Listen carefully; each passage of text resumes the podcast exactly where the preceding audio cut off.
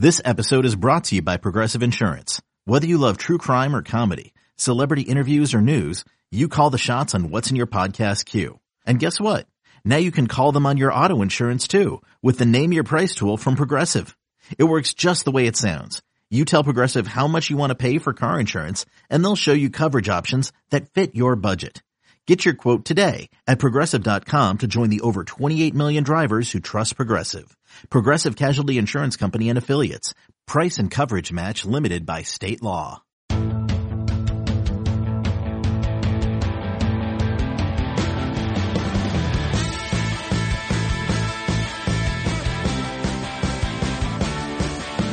What's up, everybody? Welcome to the Pick Six Podcast, CBS Sports Daily NFL Podcast. Mock Draft Monday, Monday, April 13th. I'm Will Brinson. I'm your host. We'll be joined by Ryan Wilson and RJ White shortly. We will do some mock chatter and do some NFC, AFC West team by team needs. Next Monday, um, we have, uh, we're going to do a live mock draft of sorts. We're going to get a couple people on the horn, rip through a mock draft. There might be some trades involved. It'll be a fun time. So make sure and, uh, subscribe, rate and review or just subscribe so you can get that podcast. Uh, coming up this week, we're going to go through the most interesting teams in the draft over uh, Tuesday, Wednesday, and Thursday, two teams each day, and then bust down some defensive prospect rankings with Chris Trapasso um, and uh, Brian McFadden, as well as Emory Hunt. Should be exciting times. Make sure and watch if you're uh, if it's before noon. Go fire up your CBS Sports app and watch our CBS Sports HQ mock draft mocktacular. Uh, it'll be from 12 to 3. I will be grading all the picks. There are a bunch of insane trades. The whole thing is bananas. Um, and then at from 4 p.m. to 5 p.m., we have our CBS our Pick Six podcast show on CBS Sports HQ. Feel free to come check that out as well. Uh, joining me now to talk some draft stuff, Ryan Wilson. Hey, Ryan. Happy Easter. It that was yesterday, but thank you. And RJ White. What's up, Bill Brinson? Hi. Bill, Bill, Bill Brinson. I like it. I name my son, my next, if I have another child, name him Billo. Billo. Bill, Bill Brinson. Uh, I'm not going to really do that. So virtual pro day videos are starting to really be a thing. We talked about it on Friday's Pick Six Pod show, but, uh, Tua did an hour long workout with, uh, Trent Dilfer, it appeared, and, um, filmed it all. And the, the video, to no one's surprise, was leaked onto the internet. How much stock are you putting into Tua's performance, RJ? Uh, it means nothing. I mean, it means even less than the drills at the combine. You know, the scouts, coaches, personnel, they aren't there to evaluate. They aren't there to get their own standardized testing numbers with some of these pro days. So when you see, you know, these 4.15 40s or whatever these guys are running, it doesn't mean anything at all. I mean, from a player's side, you understand the reasoning for it. You try to build up buzz, hope that that visibility helps your stock, you know, if your name is out there, but nobody is changing their two evaluations based on those videos, you know. I'm with you, RJ. I mean, it means it, it would mean something if they released a video and he's out there throwing balls through the windows or short hopping passes everywhere. Then you'd be like, oh, Tua is clearly not the same player we saw a year ago. He looked great, um, as you might expect. He moved around well, which is great news for him. But I, I think RJ is right. Whatever the the evaluation these NFL teams have of him probably haven't changed based on um, that 15 minute workout. So um, glad he's doing better. I hope he's a top 10 pick. But um, I, I mean, I that it meant literally nothing to see him moving around well, other than the fact that he is in fact now moving around well. Do you think that he is uh, that he throws it as well as Aaron Rodgers and Dan Marino? He is better than Dan Marino. Pete Prisco will attest to as much. Yeah, that was uh, Prisco's quote. No, I'm just kidding. Uh, Trent Dilfer apparently what he meant to say was that he throws it better at this stage of his career than Aaron Rodgers, and then I don't know what the compare what the Dan Marino thing was. I think he messed up in his comparison. I don't mind the Aaron Rodgers stuff. Like Rodgers wasn't a complete slam dunk. Aaron Rodgers wasn't Aaron Rodgers coming out of Cal. Maybe he meant Dan McGwire. Mm. You know Dan McGwire? You don't know Dan McGwire, do you? Dan McGwire, baseball, old baseball guy. No. old football player. Yeah. Do you know who Dan McGwire is, RJ?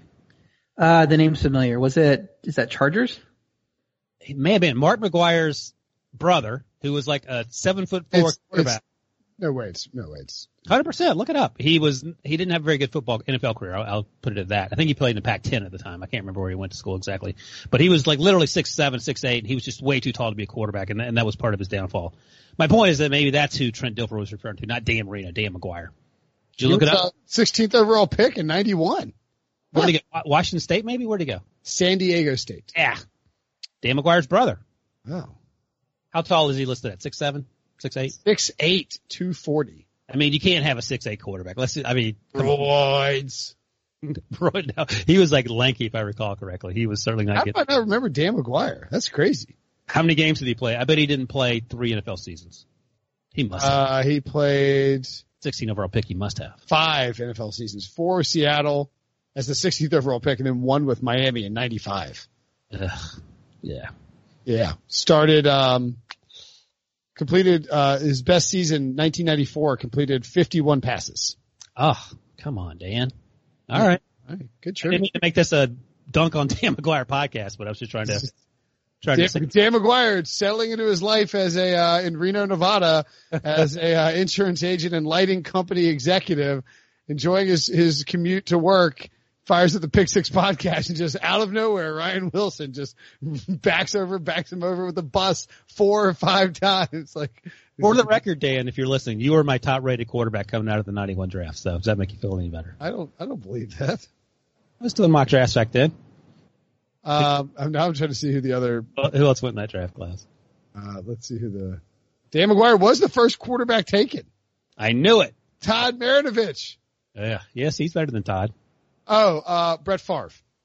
yeah he he had, he had a lot of holes in this game back then at southern miss He actually did. Favre fell to the second round, 33rd uh, overall pick in the uh, in the second round. all right sorry to get you sidetracked but that was maybe what trent Dilfer meant instead of dan marino All right, so where where do you guys stand? This is like sort of our weekly Tua check-in. Where do you stand on Tua in terms of uh, where where you think he'll be drafting? I know in the mock draft coming up from 12 to 2 on Monday, I don't want to spoil the whole thing, but he falls far, surprisingly far, and a shocking team trades up to to stop the fall. Uh, do you think it's realistic that Tua makes it past like six at this point? Yeah, it could happen, um, but I, I don't think it will. I think Miami still will be the team to take him. Uh, e- maybe not even at five. They might trade up, you know, to be worried that they don't miss him because they have so many picks and they did so much to address their needs in free agency that they could sacrifice a pick or two to move up uh, and make sure that they're the team that gets him. But you know, a- lot of this smoke that's come out about teams being down on Tua, uh, it really feels, you know, driven by teams trying to sink his stock a little bit. I, I don't think he's going to fall out of the top five. Yeah, that's my theory. With the um, you have all those draft picks, why not take a chance on them? The whole smoke screening about they might take Justin Herbert, the Dolphins, that would be a huge monumental mistake. Just don't take Tua or Justin Herbert if you don't like Justin and you're not sold on Tua's health. But I'm telling you, man, Justin here's here's the thing with the Dolphins for me. Like if you don't like Tua, if you it's if you're the Dolphins, the uh, like whatever they're saying, and like whatever you hear these Miami beat writers parroting, and no, I mean no offense, like I I, I'm not sure if Adam Beasley's done it. Uh, I know like Armando Salguero did this whole article breaking down to his health, and so there's one of two things that's happening here. Either one, um, you know, Miami wants their fans not to freak out if they pass on him, or two, to me more likely, they're trying to suppress Tua's value so they can trade up for cheaper than what Washington or Detroit wants them to pay to get up there. Um, if you, if you didn't want to draft Tua, if you really didn't want to draft Tua, you just don't say anything about him and you let like your silence make people think that you're, that you're desperate to get him. And then you just pass on him and you take whoever you want with your picks. Uh, to me, the, the, the whole thing is a thou doth protest too much smokescreen where we like Justin Herbert too. And, you know, we might, um, you know, we might end up, uh, you know, Tua's just got too many injuries. Like, I just feel like it's clear that they're trying to get people off the, the obvious scent. David Chao actually made a good point. The um, pro football doc on Twitter, former, um, he's an orthopedic surgeon, He used to work with the Chargers. I, I've been on his podcast and explained to him the whole pro football doc situation between us. All right, thank you. Uh, but he was on Twitter the other day and, and made a good point that Tua isn't really injury prone.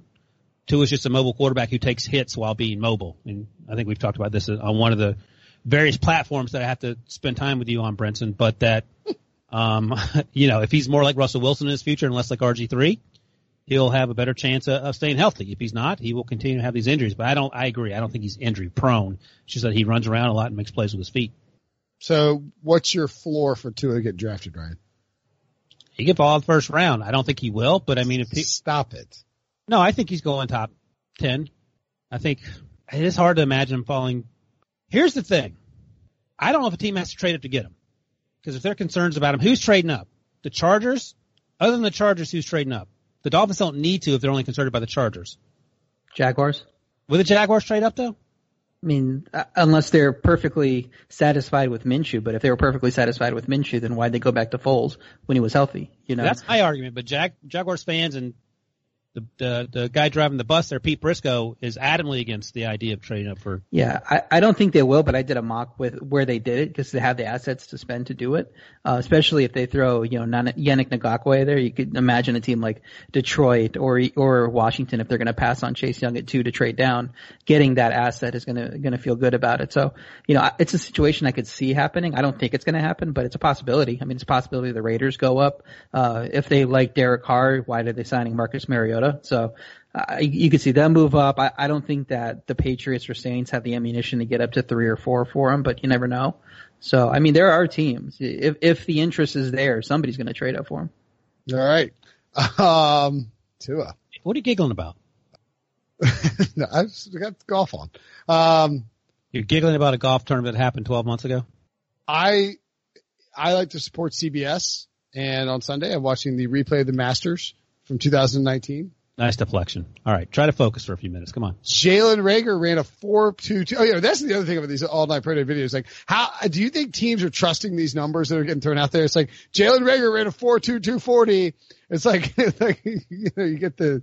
There's, you know, there's like, no way. It means nothing. It means absolutely nothing. Right. It means less than the Tua video, to be honest with you. I mean, why even put that out there? You know, no one's going to believe you. He ran a four four seven in the combine. How about this? Say just four three nine. You'd be like, oh, that's reasonable. I could see you improving that. But 422, you're not running the 422 if you're running a 30 yard dash. Yeah. I mean, it's just ridiculous. Like, what, like, but, you know, it's like, it's like this picture of like some scout holding his iPhone or like, was it Steve Palazzo, uh, of, uh, of PFF pointed out, he's like, dude, an agent just texted me this video. It's like, the you know, it's like four one nine or something on on an iPhone. It's like come on, nobody. Yeah. Well, the thing about even the combine, the the teams aren't going by the official combine numbers. They're going by their own hand time numbers. That's why they send people to to get the same numbers. You know that they and they have consistency throughout. And so those guys go to these pro days and they get their own hand time numbers too. So if you do improve your numbers, you're at least comparing apples to apples. You can't compare it off of somebody else timing it and, and it showing up in a video on YouTube. So I don't think it matters to these teams at all what what number you put out there. Um, all right, let's get to Ryan's big board. Um, what, how much different is your big board currently than uh, an average mock draft? And obviously, for those, for if anyone doesn't realize it, like a big board, the purpose of it is a direct ranking of prospects. Um, I, I guess regardless of position, right? Like Yep. if you you don't like Joe Burrow doesn't get a higher grade because he's a quarterback, but he's a really good quarterback, and so he's number two on your big board, whereas Chase Young is the best prospect on your big board, correct? Yeah, that's right. And um, in that vein, Justin Herbert is 41 on my big board. He will probably be a top 10 pick because people like quarterbacks a lot more than they like safeties, for example. So um, that's why he's there. Um, Jordan Love, where's Jordan Love? I think just outside the top 30, like 33. Three. Thank you. Um, thank you, RJ. Yeah. So, um, that feels about right. If he went to the bottom of the first round, it's like, oh, I, I get that, but he may go 15 or 16. So, yeah, it's just based on how you feel each player is as a player, regardless of, of where they play. Jeff Okudah is number five on my big board. He will probably be the third player taken, and uh, if he goes third, that makes sense. Derrick Brown's six. If he went third, I wouldn't be surprised at that either. So, um, So you have two of four. So why is it? Why aren't you banging the table that some team needs to take Tua early? Well, they're going to take him at five. what do you mean? I mean, but you're like, hey, might fall out of the first round. Who knows? I just a hip thing. That's the thing. I mean, you know, I, I like to. I love the way he plays. Um, and he's really, really good, but he's just, he's had a bunch of injuries. So that, that's the concern. Like RJ said, and I agree with, if you're the Dolphins, you take him no matter what, cause you have six picks in the first 70. You have three first round picks. What do you got to lose? Yeah, and I think correct me if I'm wrong, Ryan, but the, this ranking is done irrespective of injuries for the most part. I mean, injuries right. could have a big uh, impact on draft stock where guys go. You have Bryan Edwards out of South Carolina at 66. I mean, I don't know if you anticipate a team using a day two pick on him with his injuries at this point. I could see him falling to the fourth round, even you know deep in the fourth round, just because you don't have the uh, the capacity to to measure these guys for injury as you would in a normal year because of the coronavirus. So um, with a guy like that, you have him at 66. He could be the 66th best player. I don't argue with that. I just don't think he's he's going to go that high. Yeah, and also that the um, um he broke his foot, so he didn't compete in the combine. And also there are forty thousand wide receivers that could get drafted, so that's going to push him down as well. But um, yeah, I, I I like his game, but that doesn't necessarily mean he will be drafted in the second round. RJ, have you seen the mock draft that we put together for Mock Draft Monday? Uh, I have not. I'm looking forward to tuning in at noon Eastern and uh, watching it live. Do you, Ryan, do you think that we're doing anybody a disservice with this ridiculous mock draft? Well, here's the thing. we this will be our fourth one, I believe. Yes. We could do the same mock draft every week. This time was a little, little crazy. So we, we had some mock drafts. I was the Bengals and I'll, I'll let you guys in a little secret. I traded out the first pick. What do you, what were you thinking? And do you think it's something the Bengals should really consider more? The Bengals shouldn't consider it, but let me, I'll tell you, because I would imagine by the time people listen, listen to this, the, the YouTube show will have already happened and you can watch it on YouTube. Um, I'm sure there's some metrics that Devo could provide that would prove you wrong, but go ahead anyway. I think it's, I think it's a worthwhile talking point. I don't want to waste our, I don't want to lose the, the opportunity to discuss it on this mock draft. Mock yeah. So I, I had the number one pick and in exchange, the Dolphins gave me picks 5, 18, 26, and 50. What's their second, second round pick? 56. Uh, 56, I think, yeah. Yeah. Six. So that for, to, to move down four spots. And I was working under the impression that Joe Burrow doesn't want to be there. And we don't want him to come to some place he doesn't want to be. Also, we signed Cam Newton to a two year deal. We also traded Andy Dalton to the Patriots for a third round pick. So all that taken together, would you guys still not do that deal? I don't mind it. Um, I, I, would like to see you get two at five, so you could have a franchise quarterback set up. But yeah, all those picks, 18, 26, 70, the third, or 56, the third round pick that you got from, from the Patriots, that's really going to help their team. We know that they were a bad team. Obviously, they have the number one pick. Um, and they did some work in free agency, but not enough to be competitive, I think, in that division. So getting, having Cam Newton to come in and, you know, be the guy now, but then setting it up with Tua on the back end to, to take over when he's healthy and he's ready. And then you have all those picks at impact players, I think would be a good idea. I, I mean, I, I think it's like you could get so, there's just, if you have that many picks, you can get so many players to reboot your roster. Like if you do a half decent job with you know, four first, four picks in the top 70, you could really come away with like a, a much better football team. But I mean, Burrow is pretty terrifying to pass up on. Yeah, that's uh, the math you have to do. And if you strike out on the quarterback that you end up taking, that's double double egg on your face. But it's like if you're, I mean, if you're, it, would you rather have, would you rather have Tua and multiple first round picks or Burrow and nothing else? Well, Tua has to be healthy. And we talked about this the other day on the podcast, RJ. Like Tua with Andrew Luck's career, which was six or seven years or whatever, and all those picks, or Joe Burrow, and you don't, you know, the the vast unknown. I mean, I don't know. I'll I take Andrew Luck if I know I'm getting eight years, seven years, whatever it was. Then okay. then I take that because you just don't know about Burrow. Is he going to make it in the league that long? You, you don't know. We think so. He's a very good prospect, but but um, just the history of the league says that these guys don't last ten years. You know. And even if they do, even if you get eight years, like you're saying, you're saying you would take 86, you would take Andrew Luck's career at you would take it. Would you? Would you draft? Would you take Andrew Luck over Joe Burrow? Yeah. Uh, would I take that career, lock it in, except in, instead of the Burrow unknown? I, I would. You know, if you give me that, he played at a very high level. He took him to the AFC Championship game. Yeah. Um, he, he's a good quarterback, and I think any quarterback prospect coming out, if you make them Andrew Luck for eight years, I would take it. Now, I would hope that he not have all those injuries um, that that you know tanked at least one of those years, maybe even two. But um, yeah, he played he played at a high enough level for long enough that you would hope that your quarterback prospect develops into that. Okay, fair enough.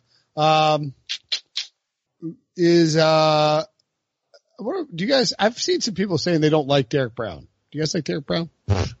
Who said that? Tell me. Give me names. No. I'd Well, love- he- yeah, it's because he's not an interior. He's not like a penetrator. He's not like going to rack up sack numbers. He's not Gerald McCoy or, or Grady Jarrett. But I mean, he's a very well-rounded player, and he's he's going to make your line better and the guys around him better. So I think he's as safe a pick as you're going to get. If you want to make sure you might, he might not be an A plus plus if you take him at three, but he's not going to be a C. You know, he's going to give you a good A minus to B plus, uh, you know, grade for the next five years.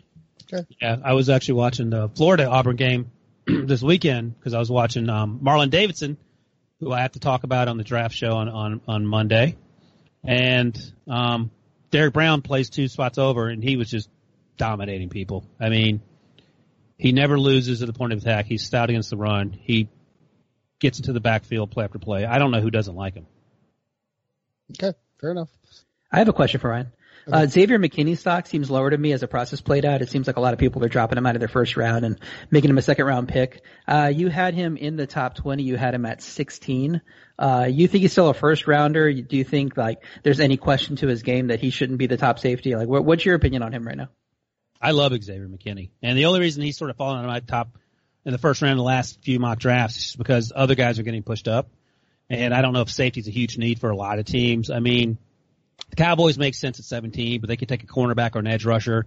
I'd rather have C.J. Henderson if he were there, um, K'Lavon Chaisson if he were there. If you're the Cowboys. Uh, but I love a lot about he's so versatile. He can play deep, but he plays close to the line of scrimmage. He plays in the slot. He blitzes off the edge, which is um, something you'll see uh, all the time from from safeties. I think he ran a four six, but he plays a lot faster than that. So um, yeah, I, I feel like he's he's certainly a top twenty prospect.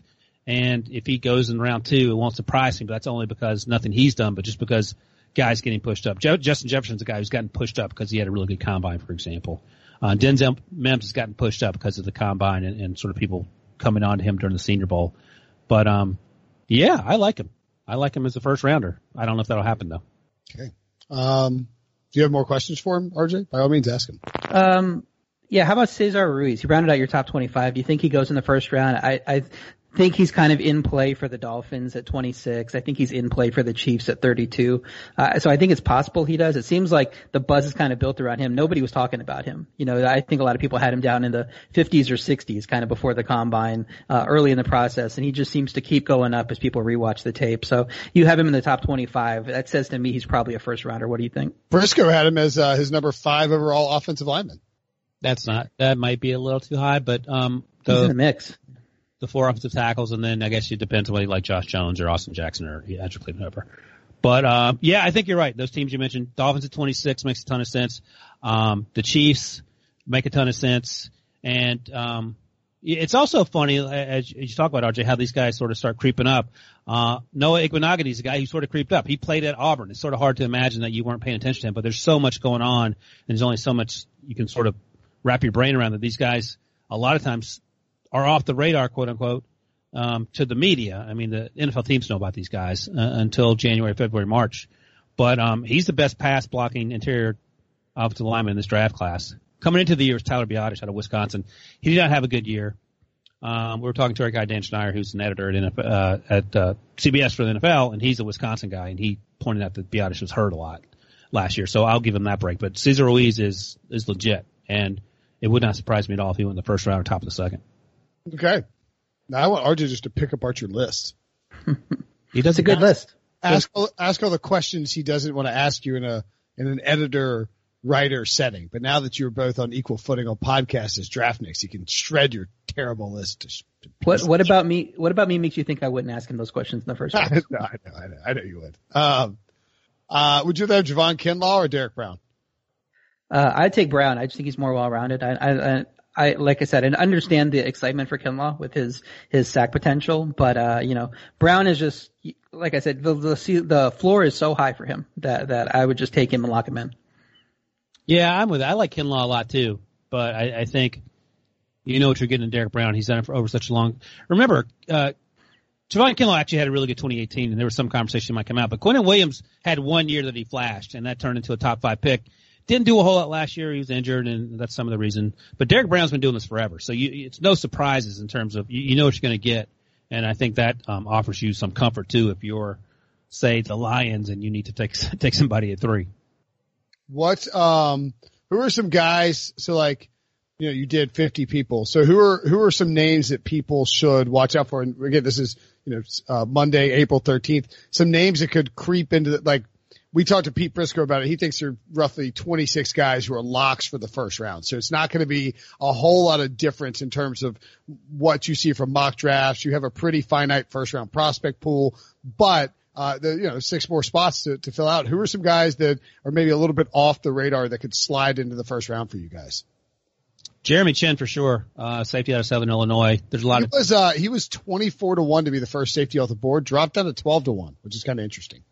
I wouldn't take him over Xavier McKinney. Um, he's a lot of fun to watch. Like um, I watched a couple Southern Illinois games, um, and um, he he showed up at the Senior Bowl. I, I remember seeing him and thinking that he didn't move quite as well as I thought he would, but I didn't study him a whole lot, just sort of in passing.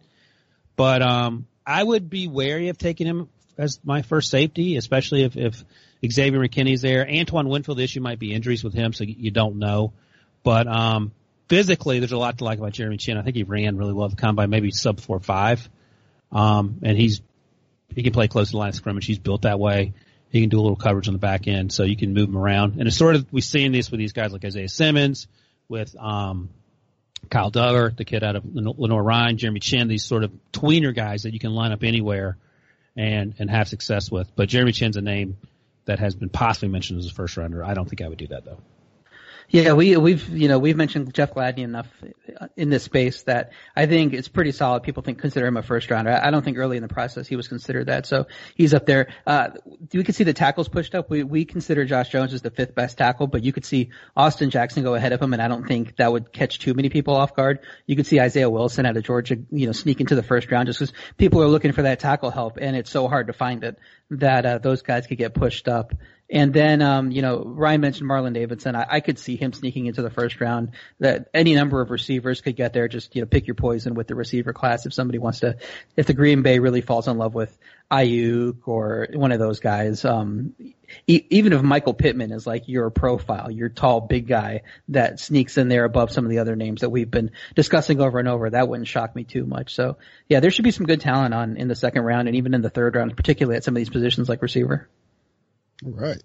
Uh, let's take a break. When we come back, questions. To extend the break. When we come back, we'll break down the NFC West and AFC West team needs and possible draft targets. Okay, picture this. It's Friday afternoon when a thought hits you. I can spend another weekend doing the same old whatever, or I can hop into my all-new Hyundai Santa Fe and hit the road. With available H-Track all-wheel drive and three-row seating, my whole family can head deep into the wild. Conquer the weekend in the all-new Hyundai Santa Fe. Visit HyundaiUSA.com or call 562 for more details. Hyundai, there's joy in every journey. Selling a little or a lot? Shopify helps you do your thing, however you cha-ching. Shopify is the global commerce platform that helps you sell at every stage of your business. From the launch your online shop stage, to the first real life store stage, all the way to the did we just hit a million orders stage. Shopify is here to help you grow. Whether you're selling scented soap or offering outdoor outfits, Shopify helps you sell everywhere. From their all-in-one e-commerce platform to their in-person POS system, wherever and whatever you're selling, Shopify's got you covered. Shopify helps you turn browsers into buyers with the internet's best converting checkout. 15% better on average compared to other leading commerce platforms. And sell more with less effort thanks to Shopify Magic, your AI powered all-star. Shopify powers 10% of all e-commerce in the US. And Shopify is the global force behind Allbirds, Rothy's, and Brooklinen and millions of other entrepreneurs of every size across 175 countries. Plus Shopify's award-winning 24-7 help is there to support your success every step of the way. Because businesses that grow, grow with Shopify. Sign up for a $1 per month trial period at shopify.com slash odyssey podcast, all lowercase. Go to shopify.com slash odyssey podcast now to grow your business, no matter what stage you're in. Shopify.com slash odyssey podcast. The Arizona Cardinals, six, just six picks in this draft, but one of them is number eight. Ryan has him taking Jedrick Willis. Jedrick Wills. Why do I keep doing that? In his latest mock draft, it's because I hate people named Wills. What you talking about, Wills? Get it? Pretty good. A lot of people, a lot of people there's there's a reasonable number of people who name their kids Wills. Wills Brinson, get off my lawn. Like that? Somehow be more southern and Wheels. Wheels. What's Wills' dad's name? Because that's who you got to call and yell at. Uh, Stern Stern. I, know, I was gonna come up with some fake southern name. Uh, anyway, they have uh you haven't taken Jedrick Wills, uh, and then 72 is their next pick. What did they? Why am I blanking on what they did with their second round pick? It's something obvious, and I'm forgetting it. Uh, they they traded uh, uh, for a receiver uh, named uh, DeAndre something. I don't know. Sorry, DeAndre Hopkins. Um, I, no, I really did totally blank. I was like, what did they do with that second round pick? It's very obvious. Um, it's been a long weekend. Quarantine brain is is a thing. So yeah, so I mean, like I think it's gonna be e- it's pretty easy to see the Cardinals coming out of this as a winner in this draft. If you have number eight overall, um, and you know you you're probably to get a blue chip guy, whether it's a receiver or an offensive lineman there. Then you can always say, hey, look, we added DeAndre Hopkins as well. I mean, that feels like a pretty good job in the draft. Yeah, I think the most people are going to say tackle is your biggest need, and that's what everybody mocks to them at eight. Uh, Ryan has Wills. I think Wirfs would be a good fit with his athleticism to play in that offense. With Kyler Murray scrambling around, you want a guy that tested through the roof at the combine. I think Wirfs would be a good fit there. Uh, they could also need a cornerback. Um, you know, we've been saying forever, what are they going to do to to pair with Patrick Peterson when he finally moves, there's no number one guy now. They got Byron Murphy, who Brian and I both like last year, um, and, and he should be good long term. But you still need that ex- that extra guy to come in and uh, be the number two guy once Patrick Peterson's done. So I think that's really their two main areas of concern. Um, should also get some more offensive line help center. Um, you could do better at depth at guard. They're probably going to get another running back after trading away um, David Johnson in that deal.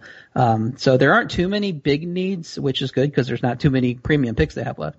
Let me ask you this, uh, as part of the, the mock draft show on Monday, we, we talked about the trade that I pulled off as the Cincinnati Bengals. I also have the Cardinals, and I traded Patrick Peterson for the 25th overall pick to the Vikings. 30 years old, one year left on his deal. Would you trade Patrick Peterson for the number 25 pick? Uh, probably not for the 25. It's just once you get that deep in the first round, it's a little bit more shaky whether you're going to get a guy and you're going to hit on those picks. They they can tend to fl- to flesh out a little more. I like what I'm getting more with Peterson. I think that we're going to compete in 2020, so I'd rather have that guy that I know is going to be a lockdown guy for 2020. But let me remind you also, RJ, as the Cardinals, I had pick number three, number eight, and number 25 after trading Chandler Jones and Patrick Peterson. Wait, So what did you come away with as the Cardinals? Number three, I took Jeffrey Okudah. Uh huh. Number uh, I traded traded down from number eight to number twelve and got another second round pick with the Raiders. At number twelve, I got K'Lavon Chaisson the edge rusher, and then at number twenty five, I got Josh Jones, the, the left tackle out of Houston. Uh, is your team better than it was before before the draft? I don't think so. Eh, one year left for Patrick Peterson. He's leaving, or he's I- thirty one. I, I would just say I would just say this though. I think that um, because I, I think the Cardinals want to try and win now.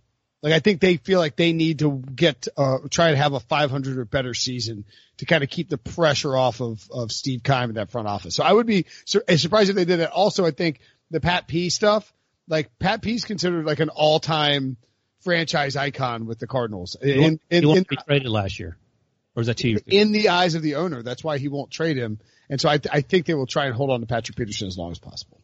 Well, I Yeah. guess him then because his contract's up in a year, so you have to pay him sixteen million bucks a year. As a I think you you pay him. This is the time you're paying people when you have Kyler Murray on a rookie deal. Um, you know, you worry about spreading out your talent and getting that cheap talent down the road when you have to pay him a huge deal. But right now, you know, dole out the money, pay what you need to, get build yourself a contender so you can try to win a Super Bowl in the next two to three years.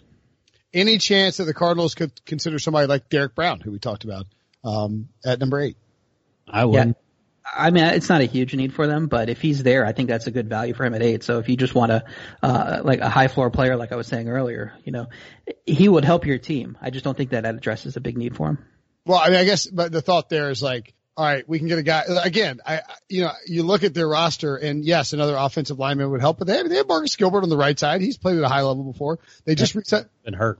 Yeah, but they just re-signed DJ Humphries. Kyler, Mo- Kyler Murray's mobile, so you can kind of make up for the lack of offensive line better than you could when you had uh, Josh Rosen. Like, they, like I, I just wonder if we might be looking at this team diff- differently in terms of needs uh, than maybe the front offices. I would just say this, and we spent the first 10 minutes talking about Tua Tagovailoa being extremely mobile, playing behind first rounder after first rounder of the offensive line, and he has had two ankle surgeries and a hip surgery. because he holds the ball too long. So I would want to protect Kyler. Okay. Um, next up on the list of teams, the 49ers. They have two first round picks, 13 and 31. Spoiler alert, they are one of the most interesting teams in the draft because of those two first round picks. So make sure and check out that podcast coming up. Um, and with these two first round picks, Ryan had him taking Henry Ruggs at 13 and Trevon Diggs at 31. Uh, what do you think their biggest needs are, RJ?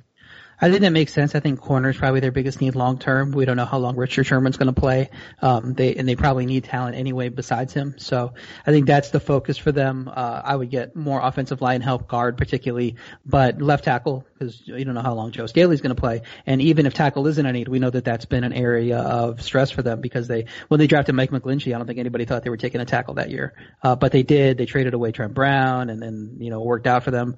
So um, tackle could be a need. Receivers obviously a need. The, I think they trade down, you know, more often than more. All things considered, just because they don't have any picks in rounds two through four. So in my seven round mock, which comes out on Thursday, I had them trading from 13 to 22 before they took Diggs. I also had that as a landing spot for them. And then 31, I had them trade down for 45 and 76. That gave them 22, 45, 58, 76. With those picks, they get a corner, a tackle, a receiver, defensive tackle help to replace Buckner. You can fill a lot of needs that way just by trading down a couple times. Yeah, I think this is the team most primed to trade down. Yep. And just because Brinson, you obviously did it last week's Monday mock draft, I believe, and they don't have a lot of draft picks. So, so that would be the recipe. They don't have a lot of needs either. So there, there's nothing they have to overreach for. So I think it's a perfect storm of trading downness. Yeah, and uh, I think too that 13th overall pick is a sweet spot where there's going to be either a run on receivers or a run on tackles or even a quarterback sitting out there like a Jordan Love, as you mentioned potentially later in the week. That'll bring a lot more than someone trying to trade up for a wide receiver or something. If someone desperately loves Jordan Love, you're going to get you know premium pick and and um for it. And you mentioned the Patriots as a landing spot. Don't forget the 49ers and Patriots have traded a lot. Like Kyle Shanahan and Bill Belichick uh, and and uh, John Lynch are, appear to be fairly on fairly good, you know, good friendly working terms. So it wouldn't be shocking to see something come together there. The Rams. Well, we can move quickly on them. What are their biggest needs? They don't have a first round pick. Yeah, I think they need linebacker help. They, they got rid of Cory Littleton, and they didn't really replace him. They need offensive line help. Center is a point of you know uh, uh, stress that they had, hadn't been playing well. Right tackle they need. Uh, Andrew Whitworth, is going to play forever, so I think they really have to focus on offensive line in this, but also get some some uh, def- defensive starters, you know, like linebacker, maybe even another corner to pair with Jalen Ramsey. So, um, know, look for good receivers in that 50s range, like Hamler, uh, which I think Ryan had in his mock and then you could find like Ruiz or Cushenberry or Hennessy with that other second round pick first for center. But you can go any a number of ways. You could help that linebacker class with one of those good linebackers in round two or round three as well. Yeah, and my uh, two round mock draft, I had to take a break from the seven round of the week before it almost killed me. I had them taking um, Lucas Niang out of TCU. He's a right tackle. Both the offensive lines RJ was talking about, and then I did have him taking at 57, the pick they got from the uh, from the Texans for Brandin Cooks. I have him taking KJ Hamler. So, do you have do you have somebody different taking doing a seven round mock each week? Uh, we mine will be the last one. We had uh, Trap do one way back, and then we had Josh do it two Fridays ago, and then you know nine or ten days later, Ryan's came out last Monday, and then mine's going to come out Thursday, and that's and then you know a week from that's the draft. So that's that's wrapping it up. How are the numbers on seven round mocks? Uh, I don't know specifically. I haven't been like relative compare, like, comparing them all. They do pretty well. Okay, so like people Actually, people want to know, especially teams that don't have first round picks. They want to know who they're getting throughout their whole class. like does Ryan's seven round mock do better than my single round mock? Uh, of course. That's a lie. That's, that's, that's what he didn't want to hear. By the way, RJ Fake, RJ fake news white pages. RJ is doing uh, trades in the seven round mock draft, which is just I don't know. He is just punishing himself. Uh, self self flagellation, I think it's what it's called. I, I usually do 30 plus trades. The, this this time it came in at 18. We don't think there's going to be as many trades in this draft just because of the circumstances surrounding the draft. Um, so I didn't want to go too crazy with trades. So I only did a paltry 18, and it, it made me get get done with this thing probably two or three days before I thought I would. Hey Debo, I have a quick question for you. Uh, the Rams traded Brandin Cooks, of course. Would you rather have Brandin Cooks in that Rams offense, or would you like to see what KJ Hamler could do there? Give me Hamler, young guy, fresh legs, a little injury prone. Um, but he can make something happen with golf. Does he remind you of Cooks at all, or is he more DeSean Jackson? I think DeSean in a sense. Again, we don't want to like compare him to these these Super- perennial Pro Bowlers, which which Cooks, you know, we thought could be, but I think that's an exciting fit for him in McVay's offense. Yeah, I like it. Uh, who's next on the list? The Seahawks. What are their biggest needs? Seattle Seahawks 27, 59, 64. Two little picks there close together. 101, 133, 144, 162, and 214. Eight total, RJ. What direction could you see him going? Yeah, Seahawks obviously like to trade up, down, and around the board a lot, uh, so you could see that happen at 27. Um, in my mock, I didn't let it happen because uh, uh, Yetur Gross-Matos was there, and I think that's just a great fit for them. Defensive end is, is what they really need, which of Jadeveon Clowney looking like he's not going to return, so I think that addresses their biggest need, but also ha- get some offensive line help. They lost a few offensive linemen. They really haven't done a ton to replace them, so you can get a guard, you can get a right tackle, you could even look for some center help if you want, um, but that's a little bit lower on the list. And then some help in the secondary. Um, I think strong safety could be a, a good pick for them. Get some cornerback help. You know, those Seahawks love their big cornerbacks, and uh, if they can find one of those guys in the middle rounds, I think that that's going to be a target for them as well. Yeah, no, that that offensive line, defensive line, edge rusher. Um, they took LJ Collier last year. He did not work out. He was injured injured part of that season. Um, so they they got to get that sorted out. Um, trying to think. I think I've actually had Cesar Ruiz going to the Seahawks in one or two mock drafts because Justin Britt I think only has a couple years left on his deal, maybe just one year. So that's a possibility. But they don't they don't seem um, dead set on protecting Russ Wilson. So maybe they have other concerns they want to address first. Do, uh, is there a, is there like a player that sort of sticks out as like a, like the random guy the Seahawks might take in the first round? Um, AJ Epenesa seems to fit what they like. Um, nah, see, but like, I feel like he's too Mar- notable. Marlon Davidson might be a name. He's sort of LJ. That's what I was going to say. Yeah. Yeah, sorry to steal your thunder, RJ. That's who I have them taking in Monday's mock draft on the show. So um, he's not nearly as dynamic as Derrick Brown. Um, he plays inside, plays outside. He's a little better outside when you watch him, but he he's like a high upside guy. He didn't necessarily flash every single play at Auburn. Cause the, the Seahawks just don't, like they don't take corners early. They never, they never do that, right? I feel like they've taken Who are their first round picks? I'm trying to think. LJ Collier. LJ Collier, Rashad Penny. They Ugh. didn't have one the year before. Germain Ifedi. Uh, Ugh. didn't have one the year before in 2015 or 2014 or 2013. What happened there? Uh, the, uh, Trade trade down a lot. yeah, they, they, they traded down or the Percy Harvin trade or the, uh, Jimmy Graham trade. Ugh. Yeah. You know, we were talking about the. Someone had the stat. Of course, I don't have it in front of me. We were sort of. And then I would just one more I was gonna say too, the the the very first I know, sorry. Uh and then Bruce Irvin, James Carpenter, and Russell Okung, Earl Thomas, uh to start the Earl Thomas, Russell Okung, Bruce Irvin. You could you could argue was pretty good, and that that sounds like it, right? Mm, yeah, I mean Ifedi Ifedi's been an okay player. He's Rashad been- Penny Penny was started to come on a little bit last year before he tore his ACL, but I mean yeah, and then LJ Collier one year, so Yeah, that's not great. And um, sort of follow up on that, we were talking about Bill Belichick's draft um, report card. I don't, I can't. I wish I had the tweet in front of me, but he has done extremely poorly in terms of first round picks being in terms of the number of Pro Bowls those guys- have gone to.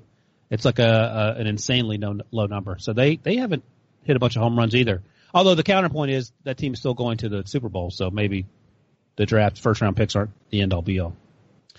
I mean, the Seahawks basically in like built their whole success on you know three year draft stretch where they got Earl Thomas, Richard Sherman, KJ Wright, um, Malcolm Smith, who ended up you know seventh round pick, who ended up winning the Super, uh, Super Bowl MVP, Russell, Bobby Wagner, and Bruce Irvin. Like that was the core of of that the, the teams that won the Super Bowl. Well, I guess the other side of that argument is um, have two good drafts in a row, and you you could be pretty good. Absolutely. Um, so Bill Belichick, bad drafter, according to Ryan Wilson. Sure. Keep that one down. In the AFC West, the Los Angeles Chargers, a very, I mean, uh, like, so we, we did, uh, the Chargers pod, Chargers.com podcast with Chris Hayre, friend of the program. And I mean, like, I, I don't, I'm not sure if he listens to this or not. I'm not, I'm not trying to like guess as to his, and we talked to him a little bit about like, hey, like, what do you think the Chargers will do? Like, you know, who knows how secretive they're being and Tom Telesco, um, has been pretty, uh, down the road, I think, in terms of his drafting. I really I really could see them not going with the quarterback. I think they just really like Tyrod Taylor. Yeah, I'd say it's possible. I would still say that quarterback's their biggest need at this point. Uh, you get rid of Philip Sure. Rivers, that's going to be the case. And Tyrod Taylor is what 30 years old at this point. So I mean, I don't think that he's your new franchise quarterback for the next 10 years. So uh, quarterback's still their biggest need. They need a left tackle. They traded Okung in a good trade, but they don't have anybody really. They signed Bulaga, I think, to play the right side. Um, so left tackle's a need. Linebacker lost Thomas Davis. Uh, receiver, I think it'd be a need because in 2021, uh, Keenan Allen's a free agent. Mike Williams, maybe you give him the, the fifth round, the fifth year option, but has he done enough at this point? I don't know. He's kind of been banged up. That seems to mean like not exactly a for sure give him the fifth round option kind of guy. So you could be looking at a pretty stark receiver room in one year. So I, I could see them conceivably with that second round pick if they don't like any of the tackles using it on an impact receiver because we know there's going to be good ones there. We talked to Chris about this um, on the podcast, and I'm sort of buying into it. I would love to see Isaiah Simmons or Jeff Okudah there at six, just to see what that defense looks like. They match up against the Chiefs. I don't know if it'll happen. Uh, I wouldn't take Justin Herbert, but again, you know, I'm not Tom Telesco, so we'll see. But um, I think Tom Telesco loves the idea of the Chargers being connected to Tua or yeah, because I think it, it really helps his position. Like we saw and we've seen in our mock drafts and, and in any mock draft where, you know, if three quarterbacks go in the top five, the teams at, from six to 10 end up getting a just incredible value in terms of the players that they get. I mean, that's just basic economics, but it's true. Yep. I also had the the Chargers taking Jonathan Taylor at 37. I love the idea of them getting like a home run hitting running back to go with Austin Ekeler to help out. Also, Jonathan Taylor replaced Melvin Gordon at uh, Wisconsin right? Yeah. So, Or is there somebody in between them? um, I don't know. John Taylor played there a while though. Three year starter for sure. Had to be somebody in between. Maybe it was Dan McGwire. Who knows? Yeah, and I can even Okudah makes sense too because I think I've seen some buzz that Desmond King could be on the trade block, and I think he's a good player. I think anybody anybody that's uh that's smart would go out and try to get him right now before the draft. And if they bring in Okudah, you know he's kind of a luxury at that point, King. So Oh, you So- know, you know, you know who, you know who replaced, uh, Melvin Gordon? Give me a hint. Don't tell me the answer. Uh, okay. He has a very famous catch in a Super Bowl. Actually, there's two guys who replaced. Oh, he's the little guy from. Go ahead, RJ. uh Corey Clement. Correct. Yeah. And, and in fact, before, uh, before Corey Clement took over as the feature back, Dare Ogunbowale, Oh, cool. uh, replaced Melvin Gordon there. So they've had, I that, mean, that name you can pronounce. it's like that. I've got, yeah. Holy crap. Corey Clement was there with Melvin Gordon. I didn't realize that. Interesting. yeah, one of them has a Super Bowl ring. That, that is, that is true. And, uh, one of them has played Madden against me. That was a great catch by Corey Clement. It really was. Uh, so yeah, um, I like the Jonathan Taylor fit a lot. I think that makes a ton of sense. But and I just think they're a team that it would be it would not be surprising at all if they went with a running back in the second round because they're too high in the first round to take one. Um, you know, they've used a pick on, they've used a first round pick on a running back before twice. Uh, once Ryan Mathews, that was under, uh, AJ Smith as the GM and then, uh, Melvin Gordon as well with Telesco. So I don't think it would be, it wouldn't be stunning if they took a running back high. Th- I also think they're just going to really lean on the rushing game. Like I think that's going to be a big part of Tyrod Taylor as their starter. And if that's the case, I, you just can't feel comfortable with only Justin Jackson and uh, Austin Ekeler, in my opinion. I agree. Yeah, I think you get a running back at some point. I don't know that you have to do it 37. Uh, you might have your pick of the litter there because we don't expect a running back to go. So if you really want that guy to be your bell cow, then sure, get him at 37. But if you paid Ekeler all this money, I don't know that you need to do that. So my seven round mock, I had them going uh, Zach Moss. I think that would be good in the fourth round, um, third or fourth round. Uh, in the third round, I had him getting a tackle to to uh, to supplement what they got at the top of the draft, which was Love and Jalen Reagor. I think would, is my receiver pick that I got for them. So I think you can get a running back, a good running back in round three or four. You don't have to get one at 37. Okay, that's fair enough. Um, and I, I kind of like Justin Jackson too, so I, I, I don't mind if you want to roll with him. And Ekeler is a stud. He's only, I think, only rushed for 200 something yards the last two years. I mean, he was good the time he had to play a few years ago, but he's, I mean, is he a guy you can lean on for a lot? we will find out. I mean, they, I mean, it's just a, it's just, it's just hard to, I just think the thing with the Chargers is like, are they, are they sensing the need to sort of reboot this roster and to get a fresh face at quarterback in there? Or do they look at it like you mentioned? Um, so Hunter Henry on the franchise tag, Keenan Allen, final year of his deal, Joey Bosa's deal coming up, fifth year option, of course, uh, will be utilized for him. Um, they have, uh, Mike Williams, who they may or may not put a fifth year option on. There's a lot of Pete Melvin Ingram coming up on the last year of his deal. You almost wonder if they're like, all right, let's find the best young defensive player we can. Let's get a running back and let's go all in on this season, you know, with, uh, with Tyrod Taylor and just see how it works out. If it fails, um, and we don't, you know, we miss the playoffs or something like that, maybe we, uh, maybe we totally reboot and, and try to figure it out next year. Thank you for saying, not saying thank you for Trevor. Well, I don't think, I think the roster's too good to tank. And every team can't tank for Trevor.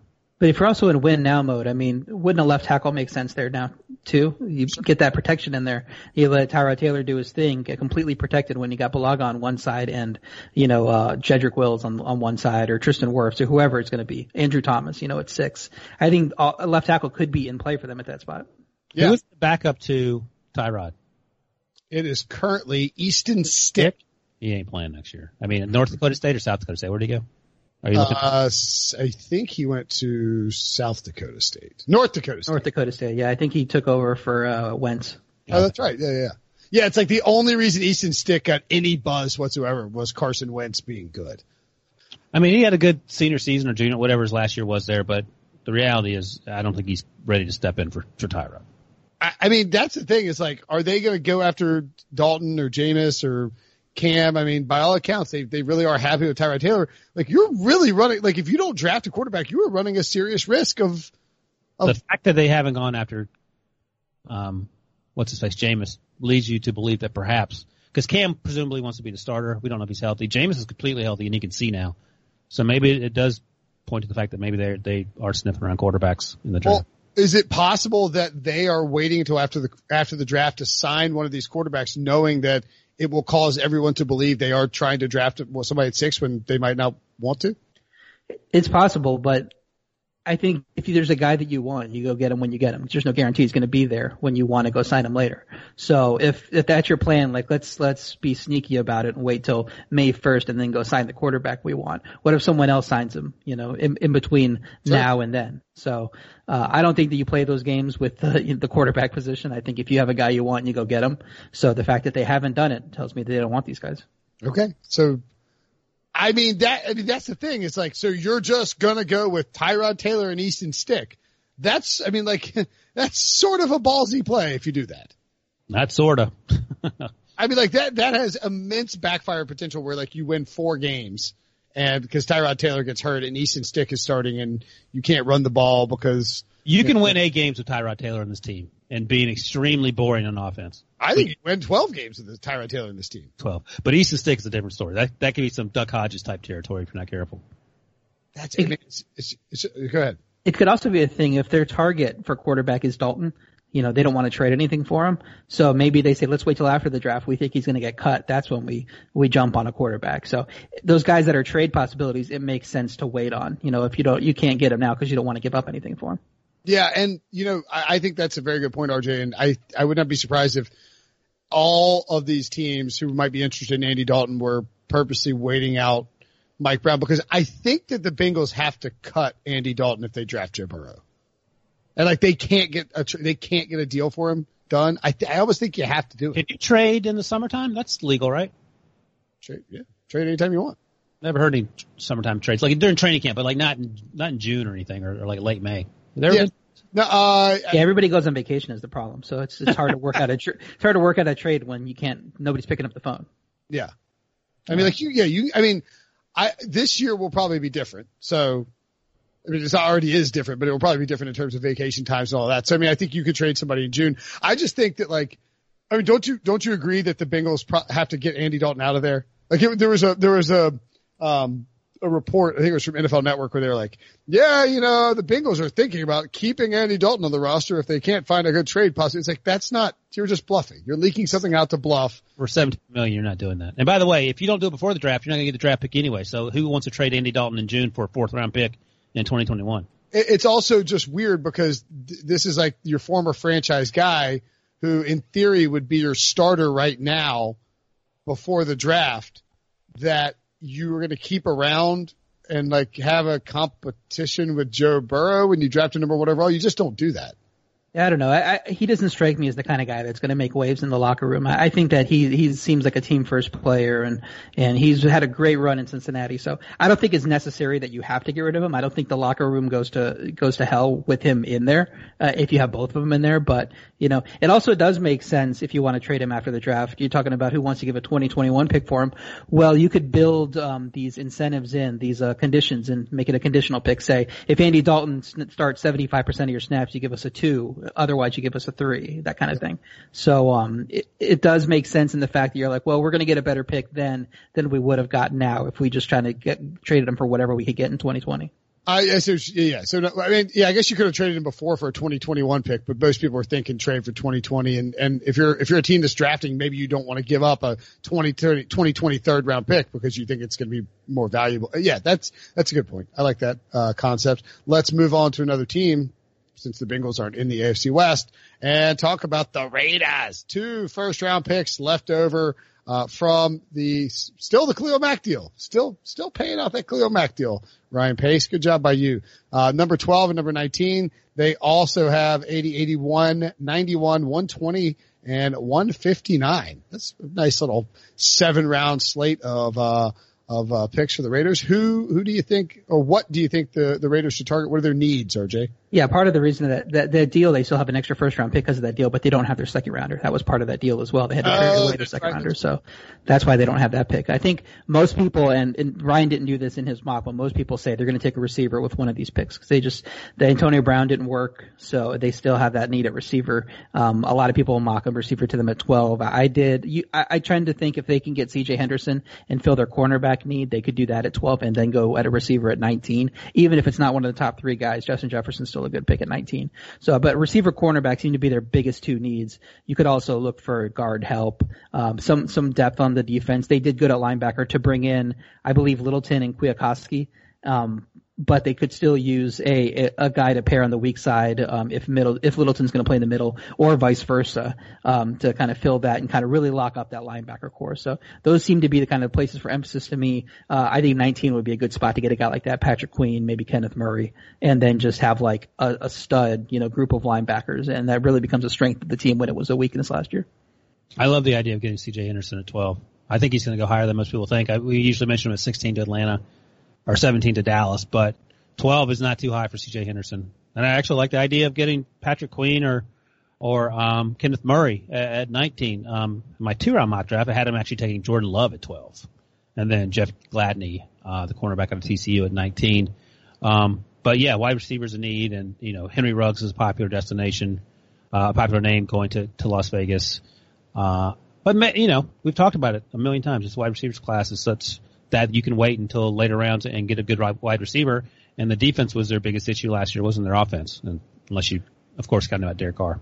Well, building off that love thing, let me ask you this. So here's what I did in my seven round mock. You know, I kind of thought that with bringing a Marcus Mariota, you're bringing in a, a mobile, smart quarterback that protects the football. Um, I wonder if they would look in the third round for Jalen Hurts, another mobile quarterback, smart, team first.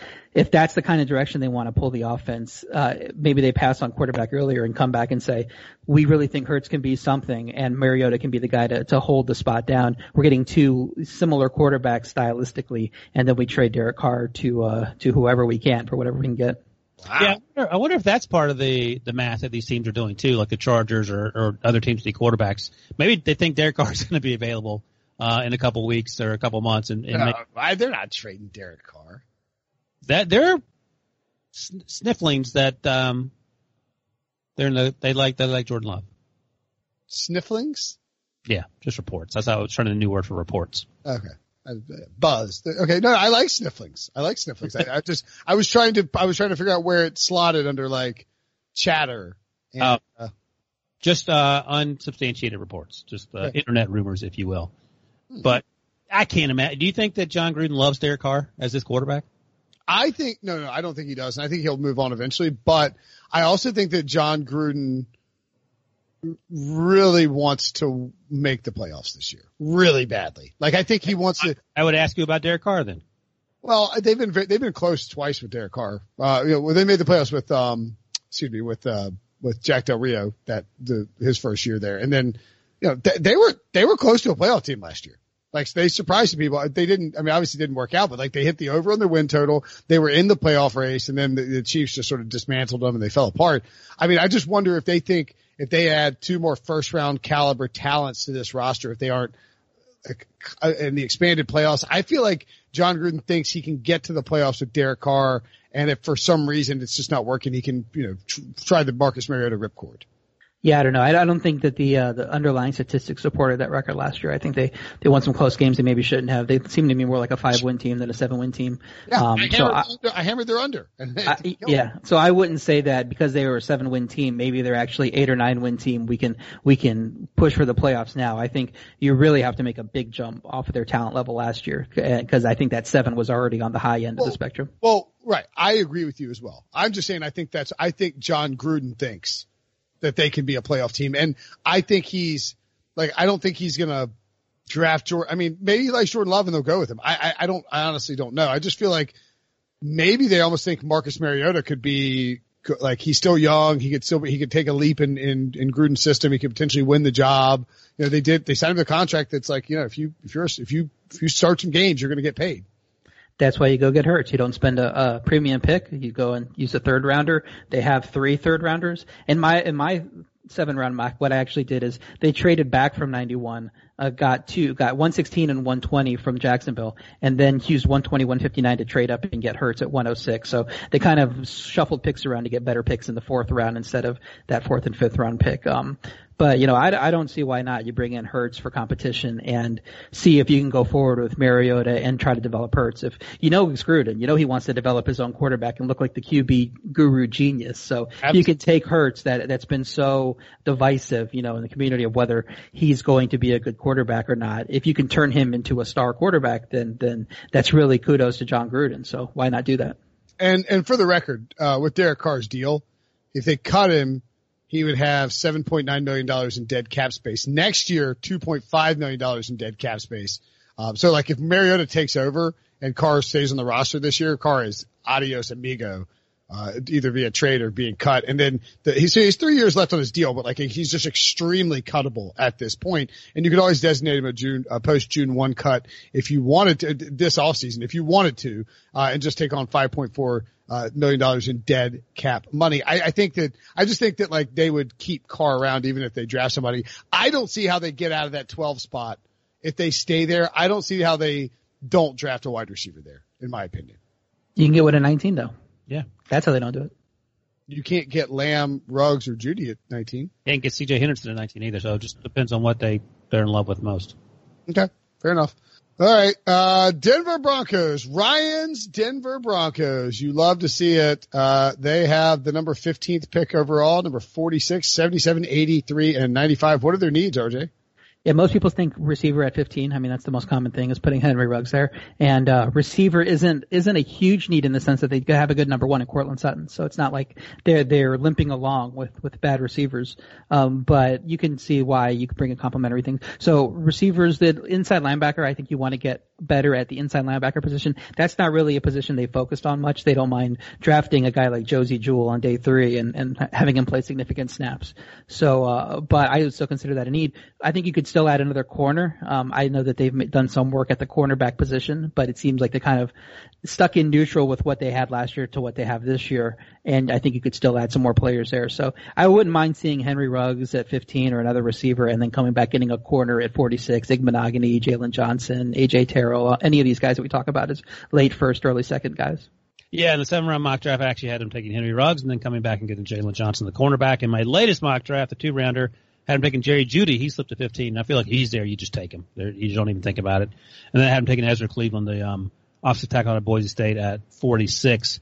Um, who knows if Garett Bolles is ever going to turn into the first round pick they were hoping for. He's gotten slightly better, but he's still sort of a penalty machine. And, and, and I think if you. He's a major penalty machine. If you think about addressing that need, especially with Drew Lock going into year one as the full time starter from, from day one, then you know that makes some sense. But I like the idea of getting Drew Lock more weapons to go along with Noah Fant and RJ mentioned Courtland Sutton, Phillip Lindsay, Melvin Gordon. I mean, this offense could be really good.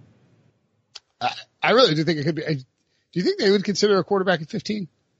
I think they like Lock. Okay.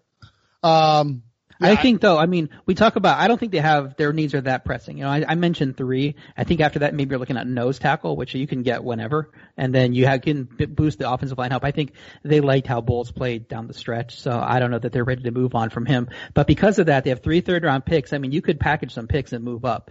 15 and 77 should be enough to get you to 11 where the Jets are. If there's a one receiver you have, you have an eye on. If you add 83, make 15, 77, 83, you can get to eight, you know, eight or nine. And you know, Jackson will be looking to move down and, and and build up picks at nine. So, I mean, if they really have a guy they want to go get at eight, nine, ten, even eleven, uh, you could burn some of these third rounders to go get them. Um, yeah, I and like I feel like too with Courtland Sutton, it like a Henry Ruggs would be an unbelievable pairing to me for Courtland Sutton. I'm not saying you pass on on uh, on CeeDee Lamb or, or Jerry Jeudy because of it. Just I just think he would be a nice pairing. Okay. Yeah, yeah. I mean, it, it makes sense that you get, you get receivers that do different things. It just depends.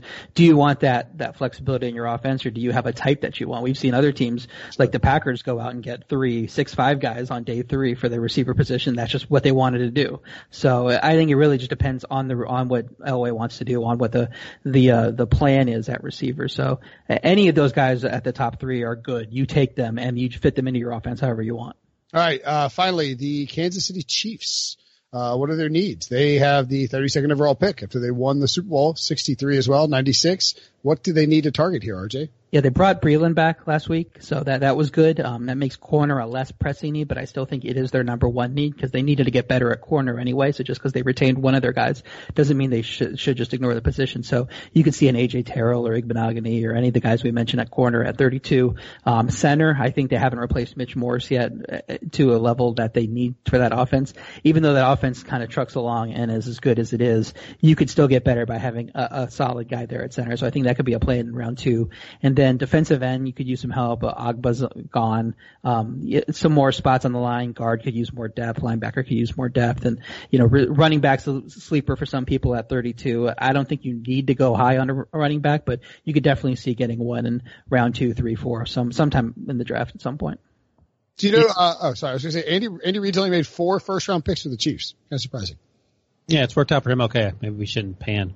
No, I'm not knocking. I'm just saying. I mean, like he he trades down a lot, or they trade him away. No, I meant paying the Seahawks because they did a lot of that too, and it, as you pointed out before, worked out for them. Yeah. And trade up. I mean, you trade two first round picks one one year to go up and get Mahomes. So Yep, it's it's sure. And they moved way. pay what you got to to go up.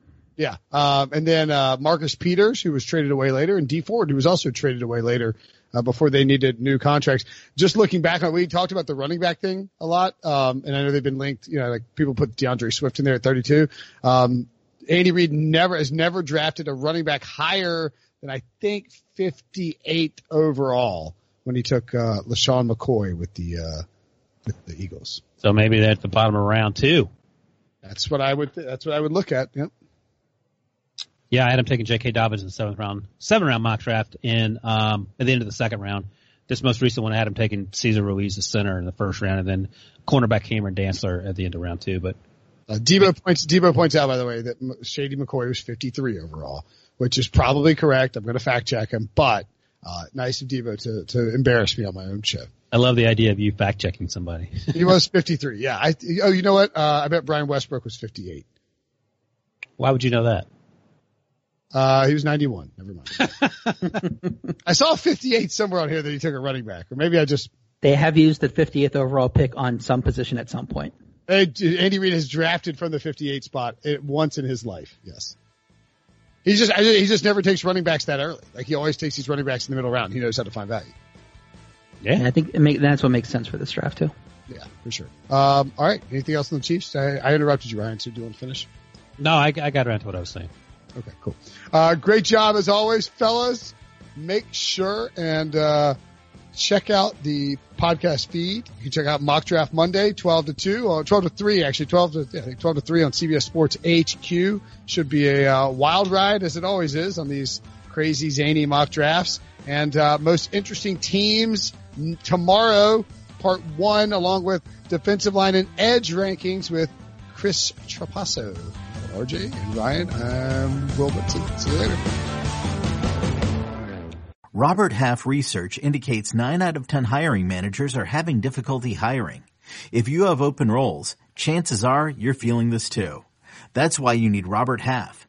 Our specialized recruiting professionals engage with our proprietary AI to connect businesses of all sizes with highly skilled talent in finance and accounting, technology, marketing and creative, legal, and administrative and customer support. At Robert Half, we know talent. Visit roberthalf.com today.